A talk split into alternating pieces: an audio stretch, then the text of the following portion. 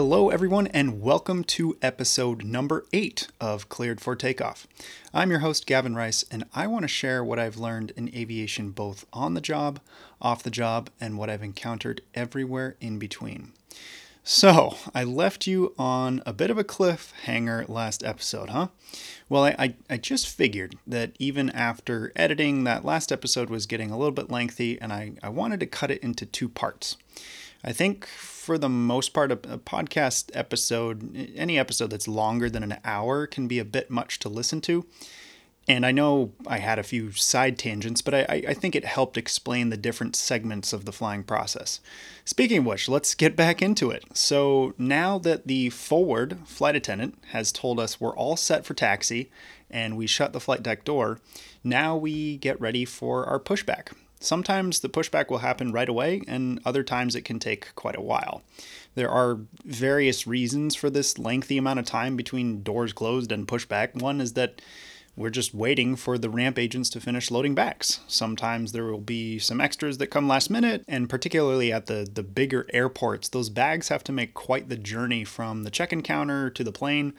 And so I've noticed baggage delays occur more at those larger airports. Another reason is that, uh, again, at a busy airport, the queue to push back can be pretty long. And so sometimes it's, it's hard to even get a word in with ramp or ground control because it's just so darn busy. And this, this does get frustrating at times, but that, that's just part of the job. Uh, we might be stepping on each other on the frequency and, and it can just get flustering, but uh, eventually we'll, we'll get cleared for our pushback. And at those bigger airports, uh, most will have a ramp control, and even if uh, they don't, we still need uh, many times need to obtain a pushback clearance from ground control. an example might be uh, DC's Reagan Airport. Uh, it's busy ramp stuff going on there, but it's actually all controlled by ground control versus a lot of other airports, uh, Chicago or JFK. There's individual ramp controls for different sections of the airport. Uh, and at smaller airports, pushback is oftentimes at our own discretion. And I'll, I'll still call ground control just to let them know that we are pushing back. Uh, and that way, particularly just for their situation awareness, they might, you know, they can advise incoming traffic to look out for us. But it's not, it's not required at all. It's just kind of more of a courtesy call, and it also does give them a heads up that oh, we are in fact pushing back, and they might let us know that hey you've got a specific flow time so we can anticipate that we might be waiting a little bit longer for our takeoff or maybe we only have five minutes to get out taxi and take off to, in order to, to meet that slot that takeoff time. So just before calling for pushback we finish up the before start checklist to include turning on the red beacon. And this red beacon informs the ramp crew that we are all ready and now that we're all set for pushback and at this point, we'll, we'll start talking to the ramp crew below. They have a headset plugged into the plane so that we can keep an open communication with them. And once we hit the ramp button on our audio panel up in the flight deck, it now becomes a hot microphone. So, unlike our communications with air traffic control, which uses a, a very high frequency uh, communication radio wave, and, and, we use our radio kind of just like a, a walkie talkie with a, with a push to talk button. With ramp, it, to contrast, it's just a hot microphone when we speak. So you, you, there's no need to key that push to talk button. And we have to be mindful of what we're saying. So even if they're taking a long time or we have some remark to say because we're we're getting impatient, out of professionalism, we, we actually need to refrain from doing so because they could overhear what we're saying up in the flight deck. Have I witnessed a captain forgetting to refrain from saying something? Yes, absolutely. And and although I might have agreed with his or her sentiment, uh, it did feel a little bit bad for the ramp crew because we were essentially chewing them out uh, behind their back. I mean, it, it's kind of like talking behind someone's back, but then they they happen to be right there in front of you. So, if you've got something to say, either turn off the hot button on the audio panel or just wait until they disconnect from the aircraft. That's one thing I've learned anyway.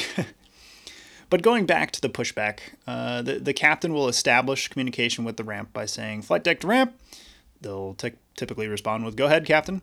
And the captain will say, Hey, are you guys uh, ready for the brake? And what we're doing now is we're asking if we can release our parking brake so that their tug now has full control over the aircraft's movement. And once they acknowledge, the captain will say, brakes off, steers off, you are cleared to push, or stand by for push. In the aforementioned comparison between a, a busy or a not so busy airport, the ones, the airports that require a pushback clearance will be why we have to say stand by for the push. Uh, and that's because at this point, I'll be calling ramp control uh, to get our pushback clearance. Once we do get that clearance, we can then relay that information to the ramp uh, agents down below with the tug, and they will commence the pushback sequence. And sometimes we'll we'll get specific instructions for where we need to face our tail or the need for some sort of angled 45 degree offset from the gate. But more often than not, it's it's just a straight back. Or, or maybe in the case of Reagan and DC, for example, we, we, we push back and then we actually get pulled forward so that we're out of the, the inner part of the alleyway a little bit. And this is just because once we start our engines, we don't want to be blasting air behind us and creating a, a mini hurricane on the ramp. So every airport might have a, a slightly different pushback position, but it's all to accomplish the same thing, and that's just get the airplane away from the gate and ready for taxi. You might have heard planes being able to back up by themselves using reverse thrust, but this is never used anymore. Uh, and the reason for that is, is because it, it led to a number of, of, safety issues with engine air getting blown all over the place and, and causing the intakes to ingest foreign object debris, or FOD as it's called, into the engine, uh, which caused all kinds of damage. And it's just, it, it was a quick way to ruin a day for sure. So now we always use a tug to move us into position. While we are being moved into position, sometimes I'll already have gotten the takeoff performance numbers at this point, or, or sometimes they are just coming in now. And so I'll open that page for us, and the captain will input the takeoff speeds and thrust settings, and I'll also set the elevator trim uh, for based on those takeoff numbers. Somewhere in the pushback, the ramp crew will then inform us we are cleared to start our engines, and most captains I've flown with will then instruct me to start an engine, typically the number one engine, which is the, the left engine as you're facing forward on the aircraft. I have flown with a few captains who will actually wait until we are fully disconnected from the tug and they have cleared far enough away from the aircraft. Uh, and, and while the, the reason for this is, while incredibly rare, there have been some tragic accidents of ramp agents actually getting sucked into the intake of a jet engine. And so I, I totally understand why some captains want to wait until they've moved fully away from the aircraft. Uh, but anyway, regardless of, of when we start the engines, once pushback is completed, they will then tell us to set the brakes, and the captain will uh, set the brake and say, Brake sets, uh, cleared to disconnect. Thanks to the push. We'll see you out front. Have a good day. And with that, they, they disconnect and we look out the window for three things as we say tug, tow, and a wave. And this means that we see the tug, that it's away from the aircraft, and then the tow bar is also away from the aircraft, and that the ramp crew has waved at us, uh, signaling that we are all set to move, that they're all clear from the aircraft. As mentioned before, one engine might already have been started, or I'll, I'll start it now at this point. And once the engine is going, we can complete our after start checklist. Each airline might do this uh, a little differently, but my company completes the flight control check prior to moving. Others I've seen do this uh, flight control check while taxiing. So it's just a, a, company procedure that, that might vary from one company to the next. It's, it's, it's kind of a, a, a fun thing, I, I think, th- these flight control checks. Because if you, if you watch an airplane doing that check, it looks like it's moving around and doing a little dance or flutter, if you will. And so once our, our dance is done, the captain will uh, move the rudders and, and I'll manipulate the elevator and the ailerons. Uh, and, and once we're done with that, the captain will call for the after start checklist. In this check, we're ensuring that the takeoff speeds and flap settings all match the performance numbers we were given earlier and that the engine parameters are normal. And with that, we can now taxi out for our departure. Usually we actually only taxi out with one engine running, which will help conserve fuel. Uh, but if it's a, a, short taxi, we might start up both engines right after pushback, or we'll start the other engine up prior to takeoff later.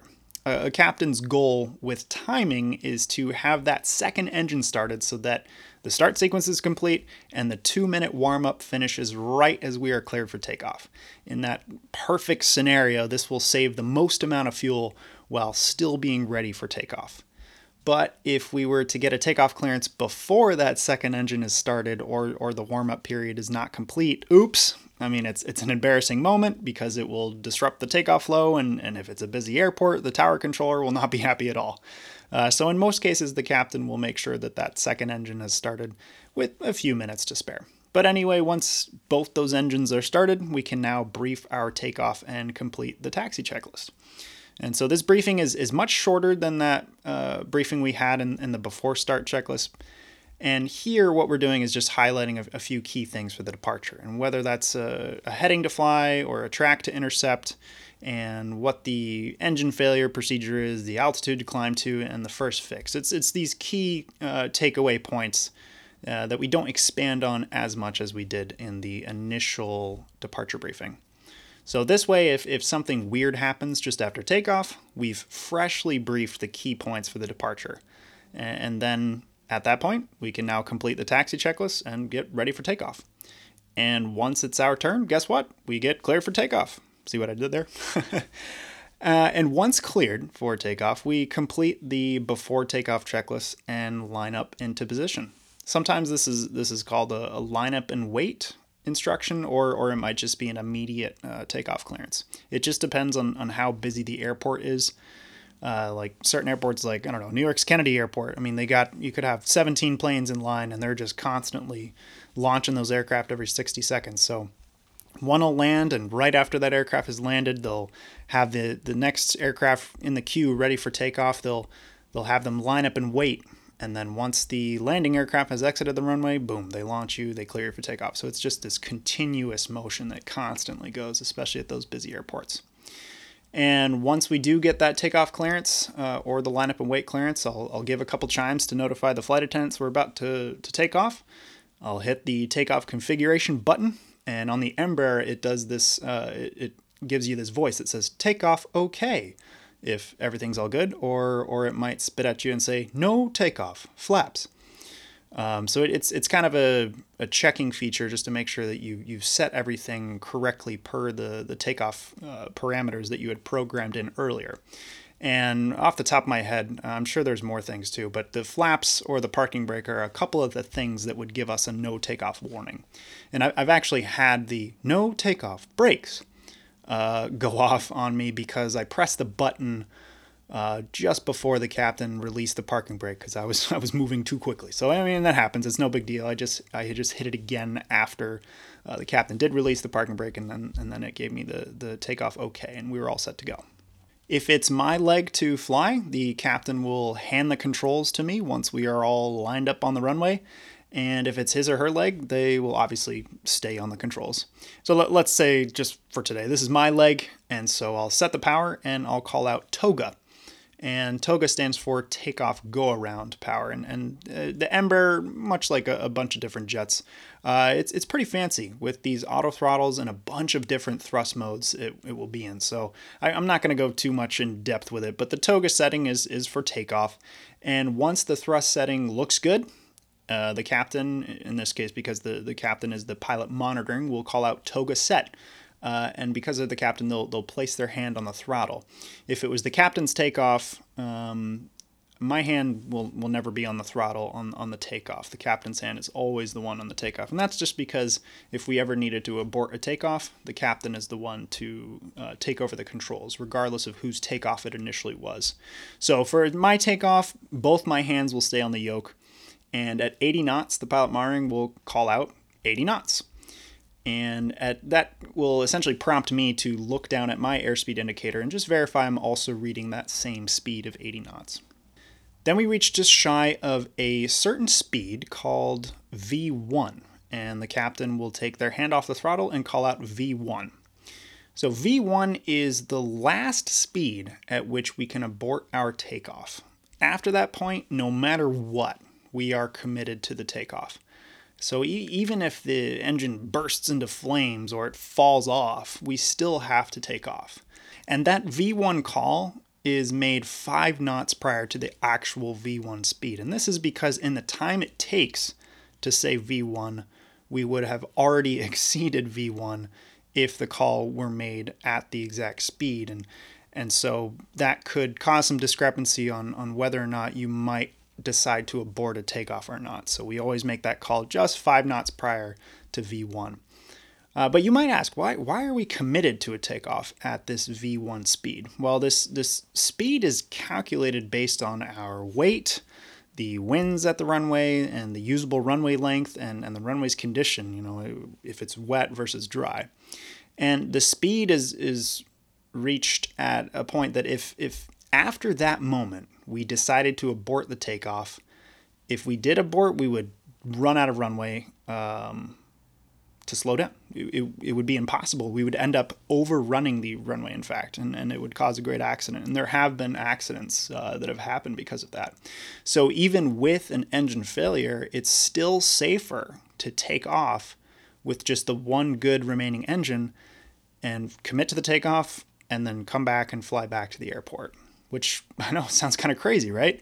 I, I just remember that when I first got into training to fly a jet, it just didn't seem reasonable. But after training in the full motion simulators, it's it's a unique chance to see how the aircraft performs, even with an engine failure happening right at that V1 speed. Uh, this maneuver we call it a V1 cut, where your your engine fails right at that speed.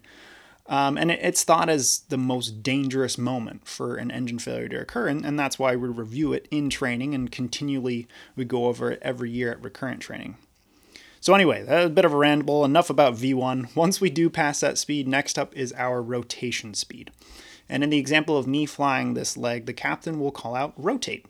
And at this moment, I'll pull back on the yoke to lift the nose off the runway and rotate about the aircraft's lateral axis, hence the term rotate. Uh, and just prior to rotation, my eyes were outside on the runway to ensure I'm, I'm lined up with the center line. But now that we lift the nose up, I lose the horizon. And, and, it's particularly the case if there's dense fog layer or, or, we go right into a cloud. But even if it's a crystal clear day, uh, we're pitching up to anywhere between 12 to 15 degrees of nose attitude. And so I, I don't see anything anymore. So my eyes will move from outside and now will go inside to my PFD, which is my primary flight display. And this shows me all my instrumentation that, that's key for keeping the plane oriented correctly. In the takeoff, the flight director is in the takeoff mode, and there are takeoff roll bars that look kind of just like a T so that I can provide the correct bank and, and pitch inputs to properly execute that initial climb out. And next, with a positive climb indicated by our vertical speed indicator, the, the pilot monitoring, in this case the captain, will call out positive rate, and that will prompt me to call for gear up. And at that point, the, the, pilot monitoring will then put the gear lever into the up position, and voila, the gear retracts into the undercarriage of the aircraft. And if, if it isn't obvious, the gear is retracted because that will reduce drag tremendously. I mean, if we kept the gear down, uh, first of all, it's really loud and, and it adds so much drag that the efficiency of the aircraft would just be, it'd be terrible. We wouldn't be able to fly fast at all. So those gear uh, get retracted and now we're a super fast jet. At some point, uh, this can all depend on the specific departure. I'll call for heading or FMS nav, and the pilot monitoring will select either a, a heading, which might have been given for our departure or for that specific departure procedure, or they might select our, our navigation, FMS nav, which is the, the flight management system navigation mode. Uh, and, and this will allow us to follow the programmed route we plugged in uh, when we were doing all that back at the gate in the, in the before start section. And again, depending on the departure, I'll, I'll call out VNAV, which uh, usually occurs around a thousand feet above the ground. Some departure procedures a little bit later, uh, but for the most part, a thousand feet above the ground. And once that's pressed, this mode will give me uh, vertical navigation. And so the flight director, in conjunction with the flight management system, will lead me uh, properly to the correct altitude and, and apply different speed and altitude restrictions on the departure. So it's it's pretty amazing how this technology all works. It's it's leaps beyond the kind of technology I was I was working with as a flight instructor, uh, but but it's warranted. I mean, you think about it. You're you're taking an eighty thousand pound jet with a couple of turbofan engines producing fourteen thousand pounds of thrust on each side and and flying it into the air it needs all those bells and whistles to help aid us in safely operating the jet from point A to point B. And even with all of that tech, you, you have to be on top of it. I, I think a lot of people think that uh, with autopilots, our job as pilots is to just sit back and do nothing and that it's really easy. And, and that's not exactly true. We have to carefully monitor that the plane is doing everything we tell it to do. There's no magical fly button that takes us from the gate of departure to destination. It, it requires a lot of planning, programming, and proper execution to, to make a jet fly. And it can certainly be stressful at times, so the autopilot is there as an aid uh, but should never be thought as some kind of artificial intelligence that makes decisions for us. It's not that at all. And and speaking of the autopilot, when do I turn it on after takeoff? Uh, well, it, it really depends. Uh, if it's a fun departure with, with lots of turns and altitude changes, sometimes I, I like to hand fly for a, a solid 15 minutes or so. Um, but other times, if it's a, a, straight out departure and it might get a little bit boring, um, in that instance, I, I might ask for the autopilot on and just enjoy the view. Um, and again, all while monitoring the flight path, of of course. It's, it's called division of attention. I'm still flying. uh, but another time I might ask for the autopilot is during a, a, turbulent departure. I mean, continuous bumps can be quite fatiguing when you're hand flying. And, and so having some automation to help is, is huge. Uh, but in rare cases, the turbulence can be bad enough, it, it can actually kick the autopilot off. Uh, I, ha- I haven't had that happen in the jet yet, uh, but it has happened to me in a small plane, and it's not fun at all. So that's pretty much all there is to the takeoff. And, and once we accelerate more, I'll call for the flaps to be retracted, and then with the flaps up, the pilot monitoring will complete the after takeoff checklist, which just ensures our flaps and gear are up and that all of our systems are operating as they should given our, our current situation. And when we climb through 10,000 feet, we will hit the sterile cockpit switch to the off position. And this just notifies the flight attendants that we are above 10,000 feet, and it gives them a chime uh, that you'll hear. And that at this point, it's, it's now safe to get up and, and start doing the beverage and, and food service. Sometimes, if, if we know there's going to be rough air uh, through the climb out, we'll actually tell them to stay seated, but we'll still throw that chime at 10,000 feet just for the procedure's sake. Uh, because at this point we're now out of sterile cockpit, and sterile cockpit starts from when the flight deck door closes to passing through 10,000 feet uh, on the climb out, and then it will turn back on as we descend through 10,000 feet and stay on until we are parked at the gate again. And the sterile environment is, is vital during these critical phases of flight. Uh, because of, of all emergencies or, or abnormal situations that could happen, this time is, is the most critical for something to go wrong. And that's why communication between the flight deck and flight attendants would only happen in emergency in the air uh, during this sterile environment or and or for, for operational needs on the ground. We will communicate with them um, if they for example if, if uh, we were parked for a while waiting on a gate or something and then a passenger stands up uh, to go to the bathroom. Even though we might have told them not to you know we, we can't control someone's bladder so they're going to go if they need to go. So a flight attendant might call us to let them to let us know that a passenger has gone to the, the bathroom and, and then we will ensure everyone is seated before we start moving the aircraft on the ground again. But that's the, the meat of, of what happens after takeoff. Once we're in cruise things are, are pretty straightforward. We make a top of climb and, and top of descent passenger address to, to update flight conditions and, and any progress uh, or, or time to destination. And I've, I've found with you know with modern technology and, and everyone, myself included, often wearing headphones, not many passengers will pay attention to these announcements, but it's it's still good information that I'd, I'd like to think at least one passenger on board will appreciate. Once we are within 200 miles of our destination, we'll have already started setting up for the arrival at this point.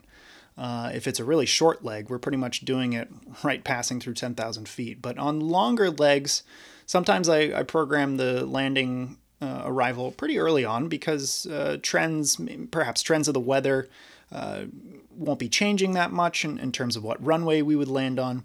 Uh, and, and other times with airports that have multiple parallel runways, even once I get the, the weather information uh, for the airport, which is known as the ATIS, which is, stands for the Automated Terminal Information Service, uh, this just tells us the weather and, and the runways in use. Uh, so even when I get that information and there's these parallel runways, I sometimes will just have to guess the runway and, and brief it because uh, a lot of these airports will actually be landing multiple runways at the same time. And if I'm lucky and it's correct, yay, I, I don't have to change anything because I, I selected, uh, programmed it, and was able to brief it. But if we get a different runway, then I'll have to reprogram it and now brief a, a newly assigned runway. Uh, this can happen a lot at airports like Chicago's O'Hare Airport, uh, Atlanta, or New York's Kennedy, sometimes even Boston, and then Pittsburgh, uh, just to name a few airports with a lot of these parallel runway operations. Once we've started the arrival, as we are passing through, uh, descending through 18,000 feet, if it's not on already, we will switch the fasten seatbelt sign on and notify the flight attendants to start preparing the cabin for arrival. And at this point, we're usually about 20, eh, 10 to 20 minutes from landing. And then as we are passing through 10,000 feet, uh, as I talked about earlier with the sterile sign, that will go back on and again alerts the flight attendants of a sterile cockpit environment and that we're getting even closer to landing. And and once we're lined up and cleared for the approach, the flaps will start coming out. You'll hear the gear come down, and in most cases, the gear will come down uh, at the same time that we chime the flight attendants. Uh, and this is at approximately five miles from landing. And this is just to notify them that we're we're about to land. Uh, if you're anywhere in an aircraft, uh, even if you're forward or, or aft, uh, away from the wing, you can usually still hear that gear come down. It's a very distinct noise. And, and the flight attendants, uh, they they they pick up on that. They they always know when the gear's coming down. But sometimes if you hear there's a difference, if the gear comes down and then you don't hear that chime for a little while, it's probably because we were coming in a little fast per air traffic control's request, or maybe our own uh, flying mistake, perhaps, but we still could save the approach. Um, and we might drop the gear to add some more drag to help slow down. But for the most part, in a perfect approach, or most of our standard approaches, the gear comes down anywhere from about five to eight miles out. I won't go into too much depth about the many callouts on the approach, but once we do reach a thousand feet above the touchdown elevation, the pilot monitoring will call out 1000 configured. And this means that by a thousand feet, our gear and flaps are set appropriately for the approach. We're on the correct glide path and lateral track, and our descent rate is not exceeding a thousand feet per minute. Then, once we reach 500 feet above touchdown elevation, the call is 500 stable and this is checking to ensure we are on the correct approach speed and that our engines are all spooled up. We would not want to have idle thrust at this point because in the event of a go around, it can actually take the engines quite some time to give us the thrust we would need to climb out. So by having about half of the total thrust, uh, that spool up time is greatly reduced and sometimes, you know, in terms of the 1,500 uh, foot callouts, sometimes the approaches aren't stable. So at those callouts, we might have to call unstable go around. Uh, and it, it happens even to the best of us pilots, and it's not always our fault. Uh, air traffic control might sometimes leave us what we call high and dry, and, and that just means that we're high and we're still going too fast. And, and the one thing about a jet is that because it's incredibly aerodynamic, it does not like to go down and slow down at the same time. Uh, you often have to do one and then the other. You can't do them both at the same time. And, and if you try to, you're going to have to sacrifice the rate at which you go down in order to help slow down. You, will still usually end up high. And, and when that happens, it's, it's okay. We sometimes just have to go around and try again. And, and again, whether or not it was our fault or not, that's okay. That, that happens. But upon landing, once we touch down, I'll put the throttles into reverse mode and this deploys the reverse thrust and I'll start applying the brakes to decelerate. The thrust reversers do help us a little bit, but it's actually not as much as you would think. I mean, we touch down, you hear that really loud noise, and it's because, at least on the, the jet that I fly, what you have is a, a section uh, on the on the engine that uh, it's it's kind of cascading back. If you've ever watched an engine on on landing, uh, this section that cascades back, which then deflects air forward. So instead of thrust being you know thrown behind us, uh, even when we're at idle, there's still thrust coming out of the engine. So when we pop it into reverse, uh, we'll get an increase in thrust, but it will be thrown out in front of the aircraft. So it, it will help us slow down. Um, but it's not it, like I said, it's not going to help as much as you'd think. Uh, and if it's not used in that first phase of, of the touchdown at that high airspeed, they'll be rendered almost useless. Uh, and, and it's because it just it's just how aerodynamics work. Um, you know, when you're going really fast and you ver- use that reverse thrust, initially that helps you slow down. But if you're starting to slow down even more and more, uh, at that point, you're not going to do much with that reverse thrust. It's going to be your brakes that do most of the work. And, and that's it. Once, as soon as I touch down, the reverses are going in, and I'm applying the brakes, and they are doing most of the work. Um, so we'll keep decelerating uh, on the runway, and, and the pilot monitor will call it 80 knots and then 60 knots. At, at 80 knots, this is just to note that we are, in fact, slowing down and we're getting to a safer speed because when we're going 80 knots, unless the pavement is incredibly wet or icy, uh, it does not take too much distance to really slow down, especially in the, the lighter Embraer jet that I fly. If it's a much bigger jet, probably a different story. Uh, and then once we reach 60 knots, um, this is just to notify us of our requirement that on, again, on my particular jet that I fly, uh, the thrust reversers must be stowed at this point. Uh, this will vary from jet to jet, but I'm obviously just telling you about the jet that I fly. And with it being my leg that I was flying, uh, again, my landing, most captains will, will take over the controls at pretty much right after that 60 knot call out. Uh, but in a few cases with a high speed turnoff, which instead of just being a, a 90 degree angled taxiway to the runway, it might be just a slight, like a 30 or 40 degree angle that you can exit the runway. I'll have enough authority with my rudder pedals in order to turn the, the aircraft off. And, and the captains, uh, some of those captains might let me taxi the, the plane clear of the runway before taking over the controls. Uh, but once they do take over the controls and we do clear the runway, I can now complete the after landing checklist, which will include retracting the flaps, among a few other things. And after that, we get instructions to taxi to our gate. And if it's at a busier airport at some point during that taxi, uh, I'll call the ramp control to inquire about our gate status, and the captain will stay uh, on the ground control. And uh, then, if it's a longer taxi, we'll shut down one of the engines again to conserve fuel, just kind of the reverse order of when we taxied out.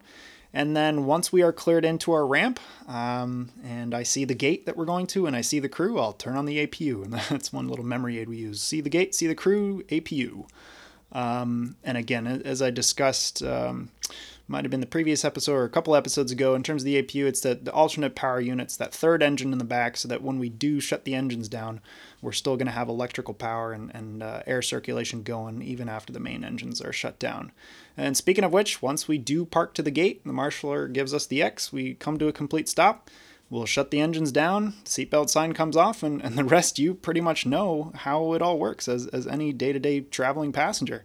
Uh, we'll complete our parking checklists, and, and if needed, uh, occasionally I might have to call operations to get a gate agent down to the jet bridge, but usually they are there, uh, and they're at that point. As soon as we're parked, they're already pulling up that jet bridge, uh, so that we can get that door open and, and get you on your way. And then once we're all set, we're all parked, and we uh, we complete our parking checklist. Uh, we'll open the door and say goodbye as you deplane and make your way into the terminal. And there you have it. That uh, that pretty much wraps up a behind the scenes look of a typical flight. And, and I'm sure there's quite a bit uh, of details and you know specifics that I left out. But the point of of this two part episode was is just to point out uh, different things that we do behind the scenes and, and just give the curious listeners uh, some insight on how we operate as airline pilots. So I hope you enjoyed this week's episode of Cleared for Takeoff. Thank you so much for tuning in. I'll be back next Friday, and until then, as always, fly safe.